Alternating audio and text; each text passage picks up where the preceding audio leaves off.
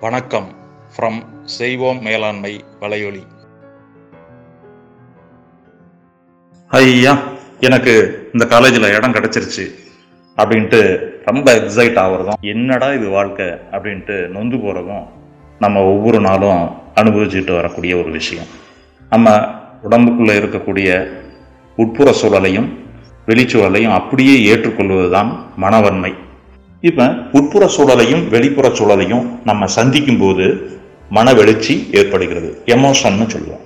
Emotion அப்படிங்கிறது என்ன? விருப்பு வெறுப்பு இன்பம் துன்பம்.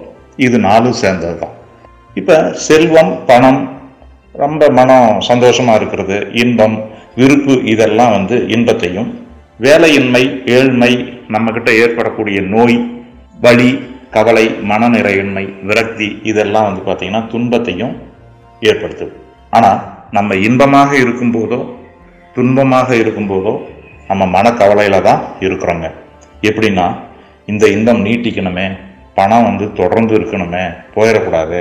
மகிழ்வான சூழல் போயிடுமோ அப்படின்ட்டு மனம் எப்பொழுதுமே பதற்றமாக இருக்கிறது. இந்த சூழலும் துன்ப சூழலும் கூட வந்து பார்த்தீங்கன்னா எப்போ நமக்கு வந்து பணம் கிடைக்குமோ எப்போ வேலை கிடைக்குமோ எப்போ நம்மளுடைய தேவைகள்லாம் நிறைவடையுமோ அப்படின்ற ஒரு மன நிறைவின்றி வழியோடு தான் நம் மனம் இருக்குது இப்போ மனம் எதிர்பார்ப்பு ரெண்டு விஷயத்தை வச்சு இந்த எமோஷனுக்கு ஒரு சின்ன மேட்ரிக்ஸ் போடுவோம்.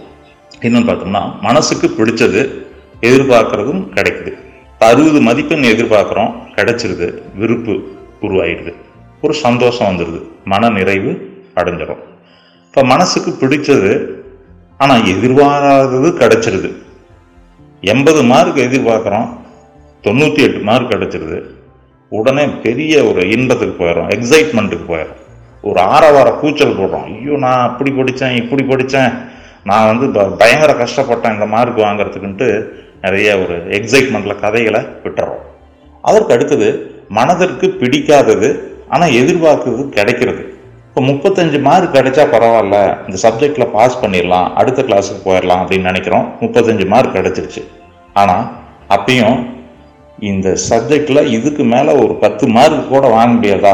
பத்து மார்க் வாங்கியிருந்தா நமக்கு ப்ளஸ் ஒன்ல இந்த குரூப் கிடைச்சிருக்குமே அப்படின்னு நம்ம எதிர்பார்க்குறோம். அப்போ அந்த சப்ஜெக்ட் மேலே ஒரு வெறுப்பு வந்துடுது அதுக்கு அடுத்தது மனதிற்கு பிடிக்காதது ஆனால் எதிர்பாராததும் கிடைக்குதுங்க. முப்பத்தஞ்சு மார்க் கிடைச்சா பரவாயில்ல பாஸ் பண்ணிடலாம்னு நினைக்கிறோம். முப்பது மார்க் வாங்கி ஃபெயில் ஆகி போயிடுறோம்.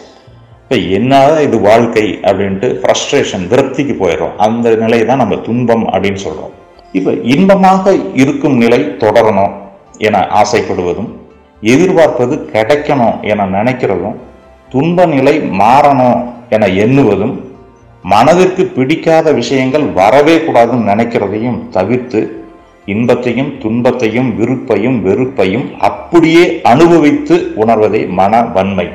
இருக்கிறத அப்படியே நம் மனசு ஏற்றுக்கணும் அதை தான் நம்ம வந்து மனவன்மை மேலாண்மை அப்படின்ட்டு நம்ம சொல்கிறோம் இப்போ மனவன்மை மேலாண்மையினுடைய பயன்கள் என்ன அப்படின்னு வந்து பார்த்தோம்னா இது வந்து மனக்கவலையை போக்கக்கூடிய ஒரு விஷயம்.